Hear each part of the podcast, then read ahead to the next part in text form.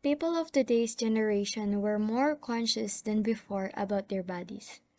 Hi, this is Cyril, and I will guide you through this podcast talking about the effects of obsession over losing weight.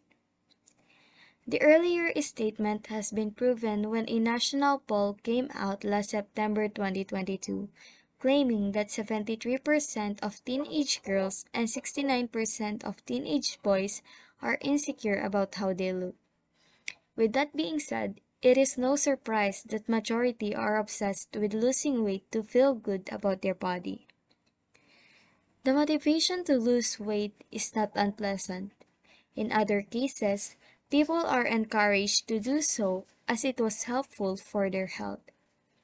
According to Centers for Disease Control and Prevention, losing weight could improve one's blood pressure, blood cholesterol, and blood sugar. However, others develop an unhealthy obsession with losing weight, which leads to orthorexia nervosa or or and obesophobia. Orthorexia nervosa is an eating disorder which characterizes an obsession with healthy eating. People with orthorexia restricts themselves with eating by constantly counting calories.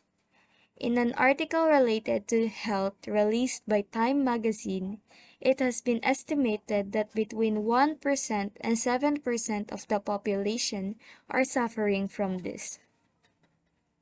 Obesophobia, on the other hand, is a phobia of gaining weight or getting fat.